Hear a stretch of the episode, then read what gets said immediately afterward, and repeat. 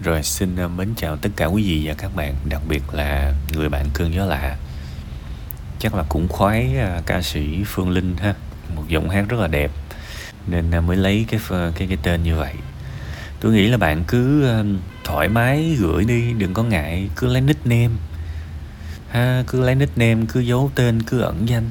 Đâu có sao đâu Không ai biết mình là ai hết ha mình viết về ra cũng không ai nhận ra mình rất là thoải mái và đôi khi viết xong mình có thể gần gần như là trút được một cái nỗi lòng gì đó. Viết nó cũng mang tính chữa lành nhiều lắm nên đừng có ngại. Ha cái này nói đến bạn và cũng nói đến những người khác. Bây giờ mình à, quay trở lại với câu chuyện của mẹ bạn.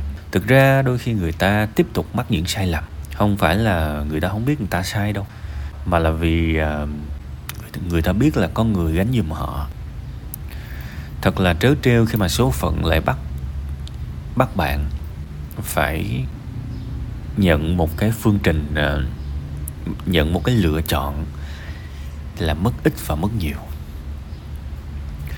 Tôi biết là bạn rất là mong một cái đáp án là không mất gì cả. Có nghĩa là mẹ bạn tự cải hối, mẹ bạn tự thay đổi, mẹ bạn sẽ nhận ra, sẽ thức tỉnh, sẽ thương con. Một cái kết đẹp nhất giống như là một con số dương á, nhưng mà lại không. Định mệnh bắt bạn phải lựa chọn một cái câu chuyện mà từ đầu á, lỗi không phải là của bạn.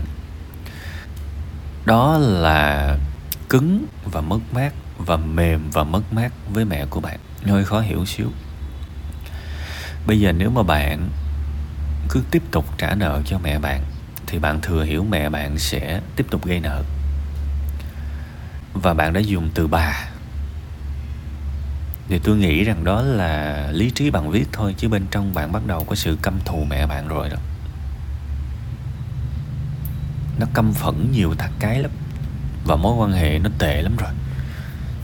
Đôi khi mình đang trả nợ theo quán tính chứ nhiều hơn là cái tình thương nhiều hơn là tình mẹ con nhiều hơn là trách nhiệm. Đó là một cái quán tính mà mình đã được lặp đi lặp lại và con mà trả nợ cho mẹ mười mấy năm. Thì uh, mọi cái sự tôn trọng có lẽ nó đã đi đến hồi kết rồi. Mà bây giờ ví dụ như đó là trường hợp mà bạn trả trả tiếp ha. Bạn thừa hiểu là còn sẽ còn nữa sẽ mệt nữa.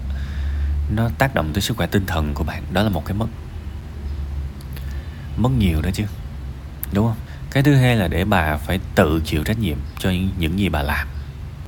À cái này thì nó lại sinh ra một cái là không đành không đành đúng không?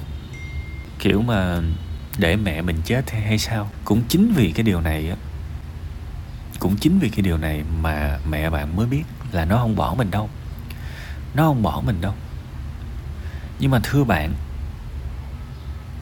một cái căn bệnh nặng mà mình không cắt cắt bỏ nó thì làm sao mà có thể thay đổi được? Mẹ bạn chỉ có thể được được giúp và được cứu bằng một thứ. Đó là sự tàn nhẫn. Không còn cách nào khác. Vì khi mà người ta không có, người ta không có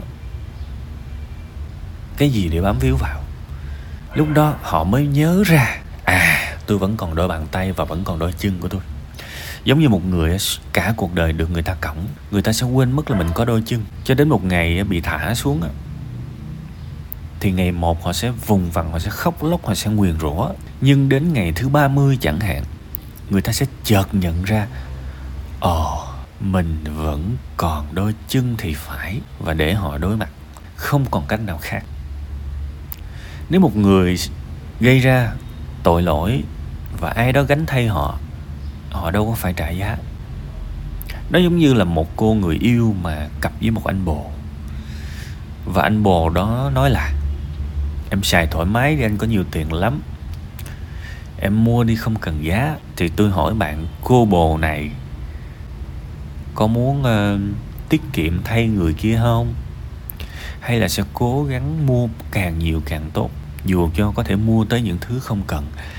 Tôi không có ý coi thường tới mức lấy cái ví dụ tương đồng này. Nhưng tôi chỉ muốn nói là cái diễn biến tâm lý khi mình gây ra vấn đề mà có người chịu thay mình thì tại sao lại không gây ra nữa nhỉ? Đúng không? Bạn phải dừng lại cái việc chịu trách nhiệm thay người khác. Có thể là một cái tuyên bố cuối cùng, một lần giải cứu cuối cùng và rời đi, ví dụ vậy. Đó là một cái option, nhưng còn một cái thứ nữa tôi muốn nói với bạn. Tôi nghĩ bạn cần phải gặp một người để bạn có thể nói hết lòng mình. Và họ có thể lắng nghe bạn từ đầu đến cuối. Và các bạn có thể đoán ra đó là chuyên viên tư vấn tâm lý. Câu chuyện của bạn nó phức tạp. Và khi mà tôi nói những gì ở trên cái phần tâm sự buồn vui này á, để mà bạn nghe rồi bạn làm theo thì nó tội nghiệp bạn và nó cũng tội nghiệp tôi quá. Tại vì nó quá ít và nó quá ngắn để chúng ta có thể ra một cái quyết định quan trọng. Cuộc câu chuyện của bạn phức tạp tôi chỉ có thể nói chắc chắn một cái hướng đi. Và tôi nói là không thể sai trong trường hợp này, đó là bạn phải nhẫn tâm và từ chối. Gánh lãnh đạn thay. Thì cái cái đường này là cái đường chắc chắn rồi. Cái đường chắc chắn luôn rồi. Bây giờ bạn bạn có đi cầu cứu ở đâu đi chăng nữa, thì chắc chắn đây là cách giải quyết. Không còn cách nào khác, sai ở đâu phải sửa đúng rồi đó. Đúng không? Nhưng cái việc thực hành cái kế hoạch này thì sẽ cần tới những người có năng lực để giúp bạn. Thì bạn đã trả nợ giùm mẹ bạn mười mấy năm rồi.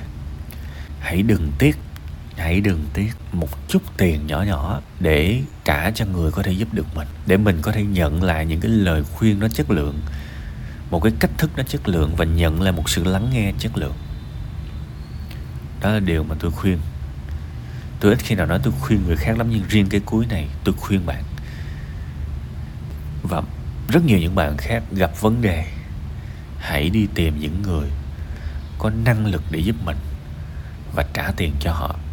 Sức khỏe tinh thần đang bị coi thường nhiều quá các bạn. Mà trong khi đó, tôi nói thiệt, các bạn đau bụng, các bạn đâu có đi tự tử. Nhưng mà các bạn trầm cảm, các bạn sẽ đi tự tử đó, đúng không? Cái sức khỏe tinh thần nó đâu thể coi nhẹ được các bạn. Đúng không?